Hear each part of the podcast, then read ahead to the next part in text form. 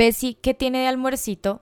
¿Se ha preguntado qué hay detrás del almuerzo casero que se come todos los días cerca de la oficina, a la U, o simplemente porque le dio pereza cocinar y es más fácil ir donde la Bessie de los almuerzos caseros? Si se le vino a la mente ese aroma a verdura zancochada y jugo de guayaba, siga y escuche.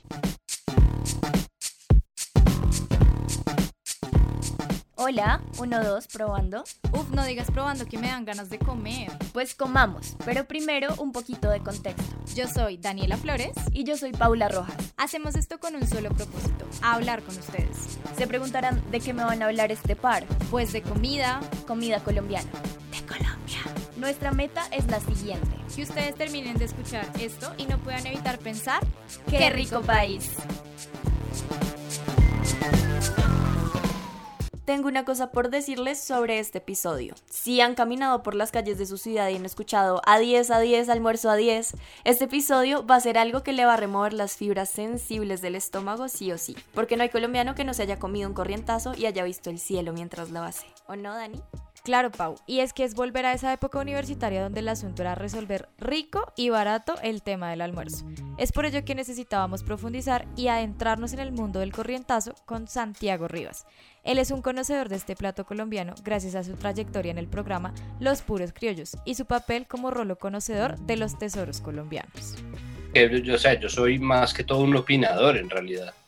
Mm, pero luego, y gracias a haber hecho eso de parodiario, me llamaron para participar de un piloto para una convocatoria de lo que luego se convirtió en los puros criollos, pues que siempre se iba a llamar los puros criollos, pero digo, en ese momento ni siquiera era un programa contratado por RTBC.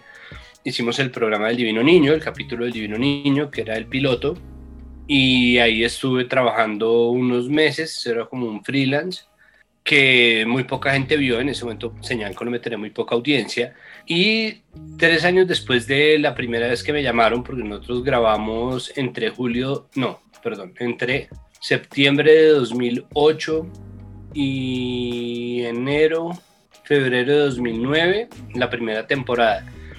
Para septiembre de 2011 empezamos a grabar la segunda, o sea, calculen ustedes el tiempo, tres años que yo ya no, yo ya daba por sentado que yo no iba a volver a presentar televisión, al menos no los puros criollos. Yo pensé, bueno, no, ya tengo sea, lo que yo he hecho todo, toda mi vida es hacer cosas que yo siento que soy capaz de hacer para acumular experiencia para cosas que pueda hacer eventualmente después. o sea, yo no tengo una... Bueno, ahora sí, pero, pero, pero yo nunca he pensado en tener una carrera. Una carrera no un pregrado, sino una carrera como una, un corpus de trabajo. ¿no? Yo tengo una hoja de vida muy fragmentada. He sido profesor de colegio, he sido profesor de educación superior, pero como no soy graduado, yo no puedo dar clases universitarias, sino en Black Maria, por ejemplo. Mm, he sido, pues hago collage, soy artista plástico, entonces dibujo, recorto, pego, ilustro, escribo para revistas, eh, pero también hago entrevistas, pero también presento, pero a veces también actúo, pero no, tengo de verdad una, una hoja de vida muy, muy amplia. Pero entonces fui a dar a los medios de pura chepa y la segunda temporada ya la gente la vio más. De ahí yo pasé a presentar Señal Deportes y justo ahí, cuando estaba en Señal Deportes, segundo semestre del 2012, hice audiciones para lo que iba a ser una franja de actualidad cultural en Señal Colombia, que fue lo que después se llamó En órbita. Y ahí, o sea, entre los puros criollos y En órbita fue cuando yo más hice trabajo de periodismo cultural y trabajé dos, dos, carajo, casi tres años en Caracol Radio en un programa de variedades, que es la forma en que los medios comerciales denominan parte de la cultura, entretenimiento y variedades. ¿Variedades? Bueno, pues si así definen los medios al resto de temas que no abarquen lo común en los periódicos, el corrientazo hace parte del común de los colombianos. El almuerzo casero es un tema que debemos tocar porque conlleva pensar en ingredientes y sabores locales que, además de ayudar a nuestro bolsillo, nos hacen preservar nuestro patrimonio gastronómico. Y como para conocer nuestro patrimonio hay que profundizar en él, es necesario que hablemos de conceptos, porque acá siempre nos vamos a la ñoñada, ustedes saben. El corrientazo es algo que hace parte de nuestra vida cotidiana, pero ¿ustedes alguna vez han tratado de definirlo? Según la RAE, que no tiene en cuenta obviamente la particularidad de la dimensión del concepto en Colombia, un corrientazo es literalmente una descarga eléctrica en el cuerpo de una persona o de un animal. Y va uno a ver y sí, Uno se come esa vaina y queda con energía para todo el día, pero hay mucho más que eso. Escuchemos la definición de Santiago. El corrientazo es el almuerzo corriente en oposición al almuerzo ejecutivo. Ahí es, ya, perdón. Y después se convirtió en el cuento de los tres golpes. Se han oído, ¿no? Se dio los tres golpes, ¿no? Se metió su corrientazo. los tres golpes es las tres comidas. no está dando los tres golpes, que usted desayuna, almuerza y come. Entonces, cuando se habla de, de, los golpes y etcétera, ahí ya se habla de la energía, pero no, en un principio es exactamente lo que tú dices. Es un, en los restaurantes caseros hacían la distinción, o hay una distinción, hay tres. Uno es el corriente, que es el almuerzo barato. Un corrientazo es un almuerzo barato. No barato, económico, porque no es chichipato, al contrario, ¿no? El corrientazo es abundante, pero es económico. Hay mucha harina, poca carne, algo de verdura, pero es más porque aquí la gente no se come una ensalada ni encañonada. y, y obviamente sopa. Entonces, chichipato no es. Después está el ejecutivo, que es un poquito más de carne, em, alguna otra cosa. Mm, y luego están los platos a la carta, que eso lo hay en algunos restaurantes caseros. Entonces, eso uno ve el letrero y dice almuerzo corriente, almuerzo ejecutivo, platos a la carta. Entonces, el corrientazo es el almuerzo corriente. Vamos un poquito más al fondo, al origen, porque como lo hemos dicho, es súper normal estar caminando por el centro y que a uno le ofrezcan todo tipo de corrientazos, para todos los gustos y de todos los sabores. Pero ¿de dónde salió esta cosa tan maravillosa? Yo creo que es un... El origen de todas las cosas es económico, sobre todo cuando se trata de negocios. No, pero de verdad, es decir, a medida que la ciudad va creciendo, esto, esto es mi teoría, pero yo creo que sí es así. Es decir, a ver, antes la gente llevaba almuerzo de sus casas o en realidad más se volvía a sus casas a almorzar y volvía, ¿no? Antes nosotros no estábamos sometidos a un ritmo tan bravo, ¿no? Por ejemplo, mi papá y mis tíos eh, iban al colegio y se devolvían del colegio a almorzar y volvían al colegio. Yo no sé con qué ánimos, pero así lo hacían. Esto porque los colegios quedaban a muy pocas cuadras de las casas, ¿no? Eh, y yo estudié en un colegio gomelo que en la época de mi papá quedaba bastante más cerca, quedaba en Chapinero, que en ese momento era para venir a veranear, o sea, Chapinero era la zona campestre de Bogotá y eso era la vida de muchas personas, o sea, de, muchas personas de todos los estratos y de todos lados, ¿no? La gente iba a trabajar, se volvía a la casa a almorzar y volvía a trabajar. Y esto pasaba en las plantas de Bavaria, la perseverancia se hizo para los obreros que construyeron las plantas de Bavaria de lo que ahora es la ciudad de la Bavaria. La gente en cualquier barrio hacía exactamente lo mismo porque la ciudad era mucho más... Primero no había carros, no había tantos carros. Eh, y segundo, teníamos una noción del tiempo muy distinta. Entonces, no existía la necesidad de restaurantes caseros, pero los restaurantes son caseros precisamente porque hubo gente que dijo, a medida que se expandía la ciudad, a medida que la gente empezaba a vivir más lejos de su trabajo, a medida que la gente tenía menos tiempo. Entonces, si uno se duerme a las 11 de la noche y se tiene que parar a las 5 de la mañana, es normal que no quiera pararse a las 4 a hacerse un almuerzo. Entonces empezaron a ver cómo de lo e igual parte de la plata pues va para el mercado, entonces un poco son restaurantes que dicen, bueno, ¿no? Sirvámosle a la gente comida como en su casa, o sea, como de casa, que es además mucho más barato que hacer comida gourmet, o sea, mucho más barato que hacer. No, si nosotros montamos Le Maison de Le Bourguignon al lado del el barrio obrero, pues obviamente nos van a mandar a la merda. En cambio, eh, eh, en cambio, si uno monta la casa de, Mamá Toña, pues todo el mundo va a la casa de Mamá Toña, todo bien.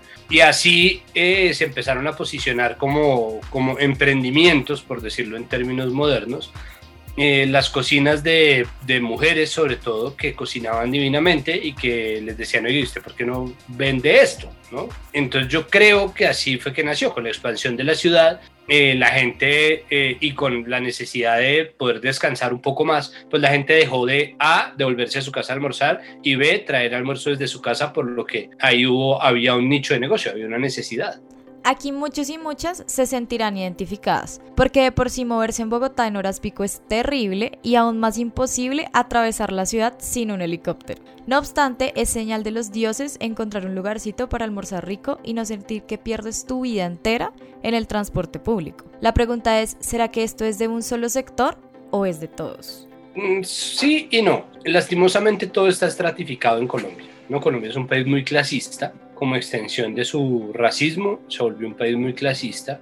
Y precisamente por eso los restaurantes tienen, o sea, la sola denominación corrientazo, la sola denominación de almuerzo corriente, pues alude a un estrato dentro de la clasificación del restaurante, ¿no? Entonces, no es como, puedes pedir almuerzo corriente, almuerzo ejecutivo, o platos a la carta, ¿no? Entonces, esa sola estratificación pues ya dice que va a comer, pero pues mucha gente de clase alta come corrientazos, eso no son, no, eso no es como que la gente se le ampolle la jeta literalmente si dicen como, ay no, que vas a comer eso, es una porquería. Simplemente es, o sea, es verdad lo que, dice, lo que decía mi tatarabuelo, que la gente es muy piroba, pero eh, al mismo tiempo pues, la gente no es boba. Y si hay un restaurante que rico, pues uno va a comer corrientazo allá y se acabó eso. Es una minoría ínfima de gente realmente estúpida la que no ha comido corrientazo por alguna razón distinta que no conoce Colombia, porque uno viviendo en Colombia, ¿cómo carajo no va a haber comido corrientazo si uno sale, lo coge el día por fuera de la casa? El teletrabajo parece que nos lo inventamos en 2020, ¿no? Entonces eh, es una experiencia muy común, así como es una experiencia muy común haber estado en la universidad por mucha plata que uno tenga en la vida. Todo el mundo en la universidad ha tenido días pelados, el bolsillo universitario es una cosa muy complicada y la vida no va para estar tragando pizza de universidad toda la vida, entonces en algún punto uno tiene que parar y comerse un corrientazo. Entonces por ese lado, no, o sea, todo el mundo, ¿no? Eso es un igualador. Todo el mundo ha, ha, comido corrientazo en la vida. Pero lastimosamente la sola idea de lo corriente eh, está estratificado. Y pues también cambia el precio con los barrios. Entonces hay corrientazo de 13 mil y hay corrientazo incluso de 20 mil que ya rosa con el CEO, ¿no? Un ejecutivo, ¿no? Pues marica, nosotros vivimos en una ciudad donde hay una vaina llamada el desayunadero de la 42, que ya no queda en la 42, sino en la 69A. Claro, pero es que en el berraco desayunadero de la 42 te venden un calentado, un calentado a 39 mil pesos. Por, ya vi que tú lo pagas, pero ¿quién más, aparte de María Paula, paga esa monda?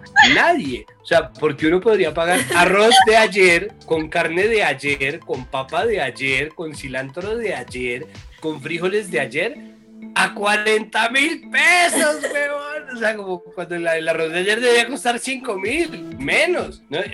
Si le echan huevo, puede 7 mil, pero, pero, pero el, calentado es comida barata, de plano. Entonces la gente del desayunadero de la 42, cachingo, ¿no? O sea, la hizo bien. Pero es decir, a la gente le gusta la comida popular. Entonces el almuerzo corriente, el principio de arvejas, eh, la poteca de Ullama, todos esos platos que pertenecen como al reino del corrientazo, los come todo el mundo. Lo que pasa con las ciudades estratificadas es que, y sobre todo con las ciudades tan desiguales, es que uno puede encontrar en el capítulo de los puros criollos, documentamos, lo documentamos, un corrientazo de carro de mil pesos Hijo de puta, mil pesos. Yo no sé, eso era carne de qué, pero estaba buenísimo.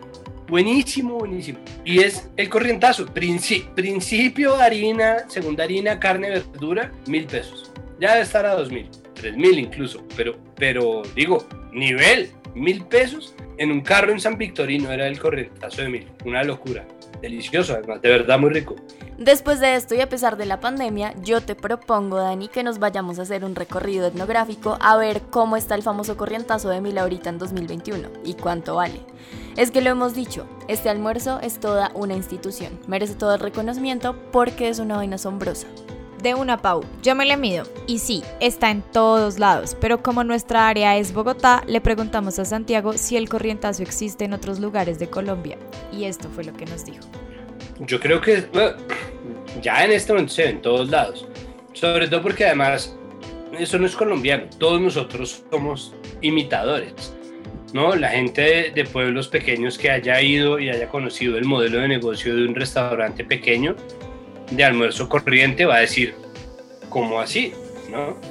Entonces, cada vez más se hace común que uno va por cualquier cuadra y dice almuerzo corriente. O sea, ya no existe una denominación que uno dice, no, este restaurante es para cuando uno está en el trabajo. O sea, uno a veces no piensa en eso. Uno a veces simplemente va a los sitios y ya. Pero, sí es verdad que es mucho más de ciudad, porque es una, responde a una necesidad de la gente que trabaja en las ciudades.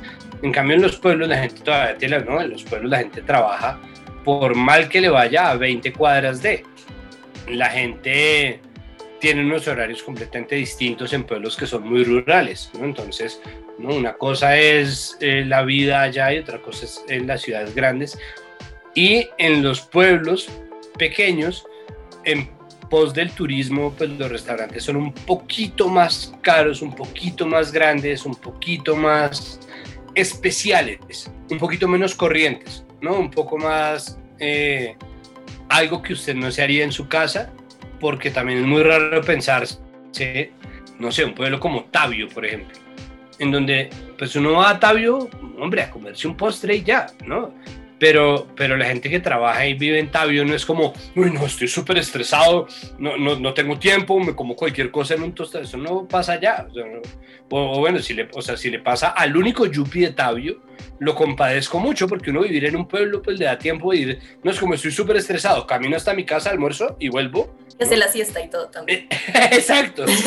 Marica, estoy súper estresado, tengo apenas media hora para hacer la siesta, para hacer un power nap. Entonces, marica, me tiene jodido este trabajo.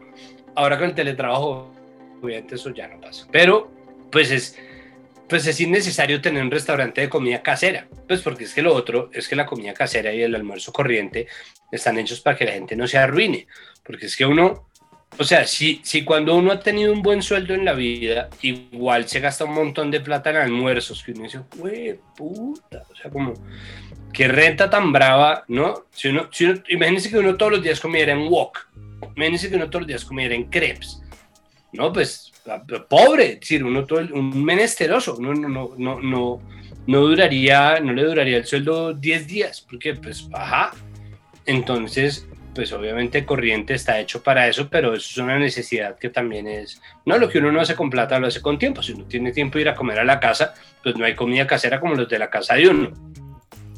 Dicen que no hay mal que dure 100 años ni cuerpo que lo resista. La verdad es que igual pasa con el bolsillo. O sea, llega el momento en donde se rompe y se desfonda de todos los gastos. Transporte, la pola, las copias, hasta los cigarrillos diarios. Así que el corrientazo es lo máximo porque es comer como rey y pagas como mortal. Es que yo lo amo, Dani. No sé si te ha pasado, pero a mí el corrientazo es algo que me enorgullece mucho. Y en ocasiones he intentado explicárselo a las personas que no son de acá de Colombia. Es bien complicado porque, ajá, uno como explica la dinámica, el lugar, los días especiales. Pero como nuestro invitado destaca para eso, él nos hizo una categorización bien chévere del corrientazo. Lastimosamente, hay del más gomelo al menos gomelo. Pero, a ver, el corrientazo tienen muchas categorías y, subdivisiones. Una, por ejemplo, son los jueves de frijoles o los viernes de ajiaco, ¿no? Entonces, esos, esos se han vuelto, o sea, eso pasó de ser ejecutivo a, ¿no? Entonces, ¿qué se hace? Pues se echa un poquito menos de pollo, se chichipatean y le dan uno tres putas alcaparras que me da mucha ira, que, o sea, las alcaparras crecen en todos lados en Bogotá, me da ira que no sea, no, las alcaparras son como dos y una copita guardientera de crema ya. Pero se porciona, se calcula y se economiza. Entonces se hace viernes de ajiaco, jueves de frijoles o jueves de bandeja paisa. se hace una bandeja paisa amoldada a las posibilidades del corrientazo o se cobra un poquito más por eso. Pero el corrientazo en general es el mismo para todos lados. Unas dos a tres harinas, al menos una leguminosa, una sopa de algo, una carne y un postrecito chiquito. Eso es emblemático, no, no, no sirve un plato de tiramisú, o sea, no sirve, no, no, no puede ser un flan, no, es un cuadrito de, o, un, o una coquita como para combinar pinturas, donde cabe exactamente, Hay una diferencia, es que el ejecutivo el tamaño de la carne es mayor y seguramente el corte es mejor, entonces seguramente si a uno en el corrientazo le dan bola de pierna, en el ejecutivo le dan carne asada en platos a la carta no puede pedir punta de anco o chorizo. O chorizo. O churrasco. No, bife chorizo ya es demasiado gomelo. Sí, no. Otro nivel. Sí, eso no, eso ya es otro asunto. Entonces, no, la carne del, corrientazo es así, de chiquita, el del ejecutivo es así, y el del churrasco ya, el churrasco de la carta ya es grande. Es una porción de restaurante. Mm, creo yo que el Ejecutivo tiene simplemente esos pequeños rudimentos, no creo que sea mucho más.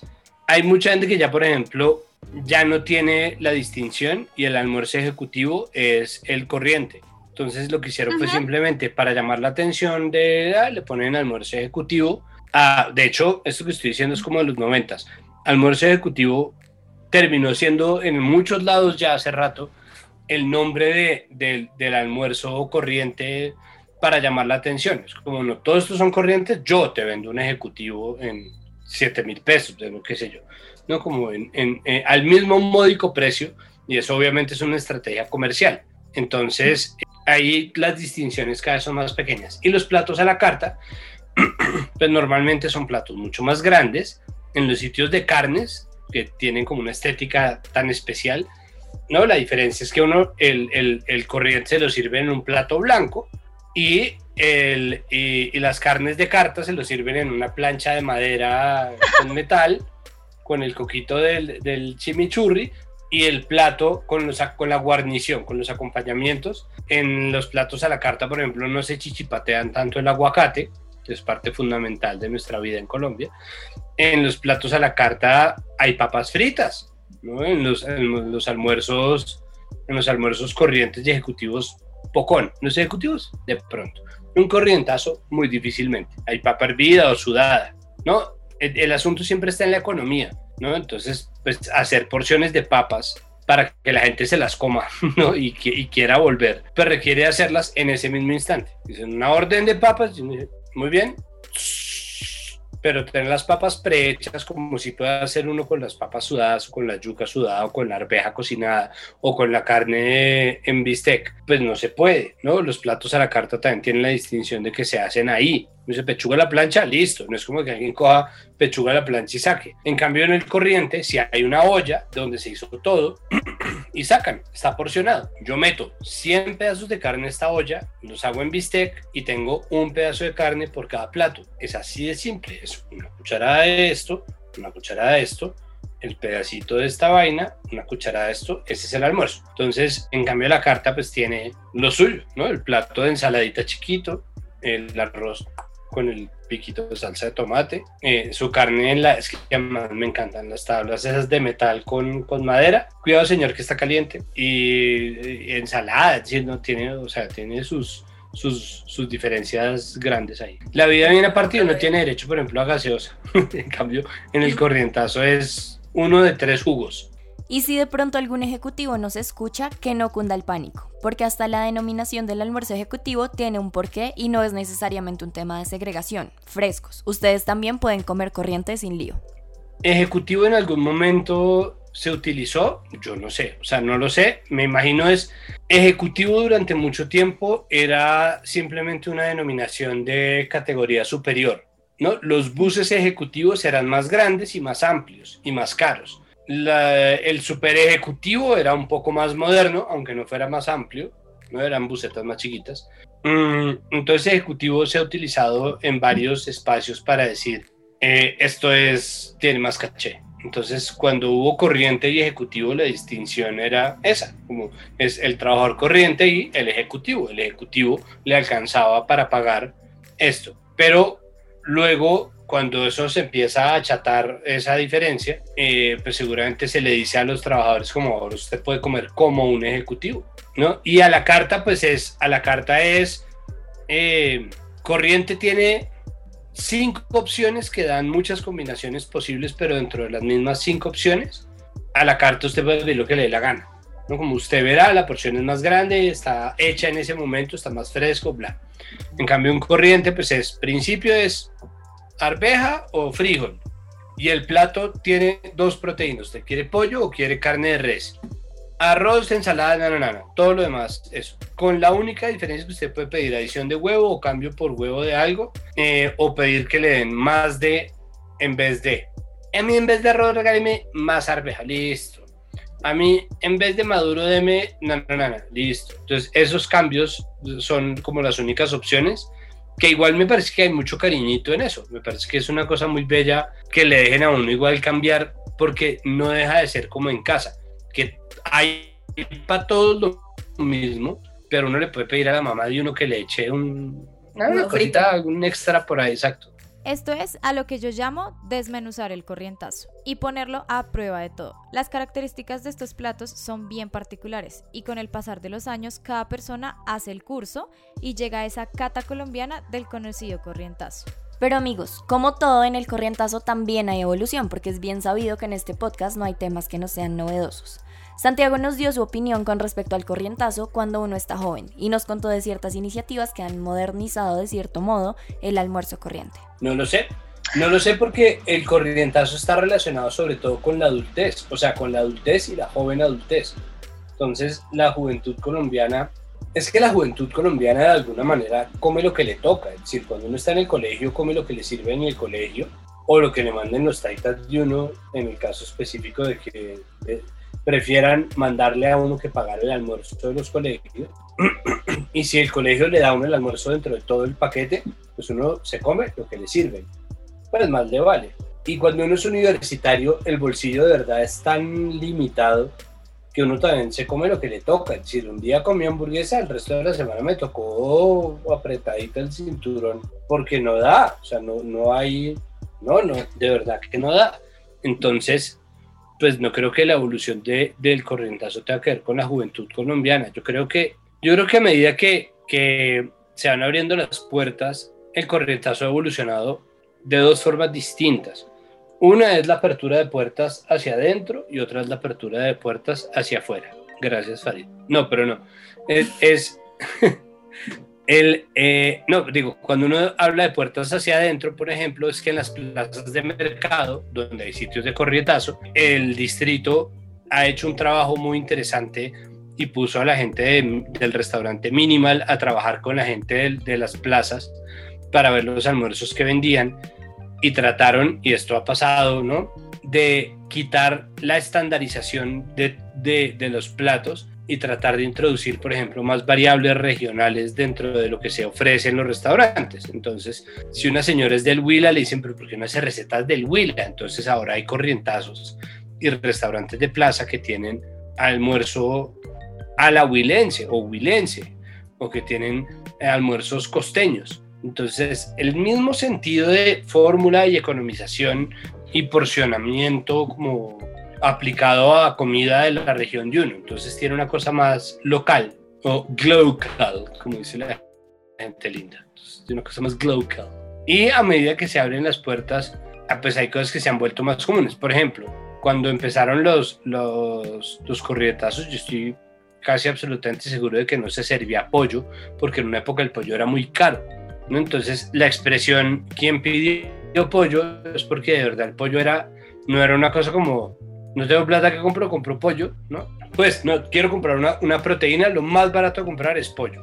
Uno se compró una bandeja de piernas de pollo y ya, salió. Si le da por comprarse un kilo de res, es posible que se salga el doble de caro, el triple de caro, incluso dependiendo del corte. Entonces, eso ha ido también evolucionando, pero no, no tiene nada que ver con la juventud, sino con cómo hay más o menos criaderos, hay más o menos oferta y, según. Pero además, a medida que hay apertura, pues está la posibilidad de pensarse nuevos platos. Entonces, hay, hay cosas que han eh, bajado de estrato y se han expandido, como por ejemplo el chocoflan de Miriam Cami. ¿Se acuerdan? Que era este flan que tiene un piso de brownie y está cubierto como de arequipe, que era un postre súper famoso de Miriam Cami. Todo el mundo comía una cosa antiquina. Y de repente lo empezaron a vender en Carulla y de repente alguien más empezó a hacer y empezaron a abaratarlo. Entonces hay cosas que a medida que van como descubriéndose, van como siendo absorbidas por eso hasta que uno ve y le sirven, no sé, tal o cual cosa, como no, vamos a hacer el pollo frito, eso antes a la gente no se le ocurrió, o sea, solamente sudado. Entonces, no, ahora vamos a hacer la carne, o vamos a hacer cordon bleu, el cordon bleu pues, que es simplemente meterle queso y jamón, una pechuga de pollo. E, ese tipo de cosas vienen también con la apertura, pero la verdad es que, dicho esto, el corrientazo ha sido más bien inmutable. Si nosotros seguimos comiendo lo que ya sabemos que se puede comer y que es barato, no como es, tan simple como que, y esto es una divagación, como es un lado B de mi respuesta, es como, esos han sido algunos cambios, pero pues nuestro país es el mismo. Es decir, geográficamente somos iguales, lo que quiere decir que damos los mismos productos. Aquí se sigue dando acelga barata, bichuela barata, se sigue dando curúa para el jugo o se siguen dando fresas para el jugo, moras para el jugo, tomate de árbol, plátano a la lata, entonces tenemos siempre plátano, papa, papa, papa, papa, papa, repapa, yuca, ¿no? y esos ingredientes locales, esa comida local, pues es lo que se ve reflejado en los corrientazos. Entonces, sí ha cambiado, pero realmente son almuerzos que deben, deben ser, muy parecidos entre los que se comían en los 90 y los que se comían acá. Máximo, pues alguna especie, alguna vaina específica, pues que, que sea notoria, mm, pero no creo. Y finalmente, como para hacer un resumen, quisimos saber cuál es el papel que cumple el corrientazo en nuestra cultura colombiana pues yo creo que hace parte fundamental de, es decir, tiene su propio nicho, ¿no? Como que nadie va a, o sea, nadie va a Vieja, a Los Cauchos, nadie va a, Doña Elvira y nadie va a, los restaurantes típicos, place, a decir, ven, me das por favor una coquita de sopa de colicero y un principio de arveja eh, y me das una, no, o sea, nadie pide corrientazo, pero al mismo tiempo las recetas de los corrientazos uno habla de ellas y la gente dice, sí, claro. como, ay, obvio, ay, yo comí eso también. Entonces, pues eso hace parte de nuestro acervo culinario, o sea, eso hace parte de nuestra historia de la comida colombiana. Pues para mí me parece fundamental. Y como último recurso para hablar de esta sabrosura, pero por supuesto no menos importante, les traemos un glosario del corrientazo colombiano de la mano de Santiago Rivas. Ok, las partes del corrientazo son sopa, principio, proteína, que es como le dicen al, al, animal que le sirven a uno y que le saca mucho la piedra a los veganos, porque es como, que también hay proteína vegetal. Pero, señora, los frijoles son proteína. Entonces, de nuevo, sopa, principio, proteína, acompañamientos, jugo y postre. Esos son. Principio. los principios son normalmente proteína, o sea, lo que sería una entrada, pero como no se trata de una de un plato hecho para ser pequeño, sino simplemente un plato pequeño con algo. Entonces, normalmente son cocciones, normalmente son leguminosas. O sea, eh, si, el, si no es jueves de bandeja paisa y los frijoles están como parte del asunto principal, le sirven unos frijoles de principio. O, le sirven uno habichuelo, le sirven uno arveja por alguna razón esas tres son los principios favoritos del mundo entero. La sopa, pues es una sopa, una sopa de sustancia de carne con mucha harina, que son las sopas en general. La mazamorra chiquita boyacense es una sopa así, pero no se hace la mazamorra chiquita como el plato central, sino una versión económica de que es la sustancia de la, carne con la, alguna harina y el cilantro, etc. Lo mismo con el ajiaco, entonces hay sopa de ajiaquito. Sopa de ajiaco es un ajiaco sin nada, medio hilo de pollo y las tres papas y ya pues con huascas, porque si no es huasca no sabe a sabe en la sopa En la sopa hay una tendencia como al diminutivo, ¿no? Porque también está el sancocho chiquito, la mazamorra chiquita. No, eh, ah, sí, la, la mazamorra, mazamorra chiquita y ajiaquito. Tenemos ajiaquito, entonces el ajiaquito uno sabe que es de entrada, ¿no? Uno sabe que el ajiaquito no es el, el plato central. Entonces sí, es cierto, hay una tendencia muy, hay una gran tendencia a reducir la sopa. Sopa. La proteína pues es una carne cocida también en salsas sobre todo, normalmente es zancochada por, eh, por economía del tiempo. Los acompañamientos normalmente son arroz, obviamente, una verdura, una verdura es recóndito, eso puede ir desde una ensalada roja, que es aguacate, eh, perdón, remolacha, zanahoria y mayonesa, eh, y si uno está muy de buenas, un poco de limón, hasta poteca de llama, que de verdura pues pocón, hasta una ensalada fría de cebolla, tomate y pepino, ¿no? Entonces la verdura que tiene es, la verdura es esta. Y hay otra harina normalmente que es una papa, suele ser una papa, con chinchupe, ¿no? Es o una papa salada o es una papa en salsa. Proteína y acompañamientos. Puede hablar incluso de otro que son las adiciones, por si uno le quiere meter huevo, ¿no? Y hay gente que, que, tiene una generosidad sin igual y dentro de las harinas incluye también un plátano. Que es lindo porque la gente a la que le recomiendo no comer tantas harinas dice, no, es que esto es por el potasio. Entonces el plátano ahí es. Eh, hay unos corrientazos que tienen fruta de entrada o, que ofrecen fruta en vez de la sopa. Entonces, sopa o fruta.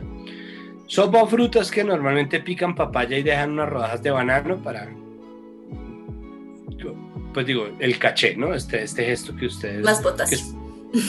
más potasio, es para redundar en el potasio. este gesto que ustedes que están oyendo este, este audio no ven, es de caché, es como, ¿no? Para el concepto, panache.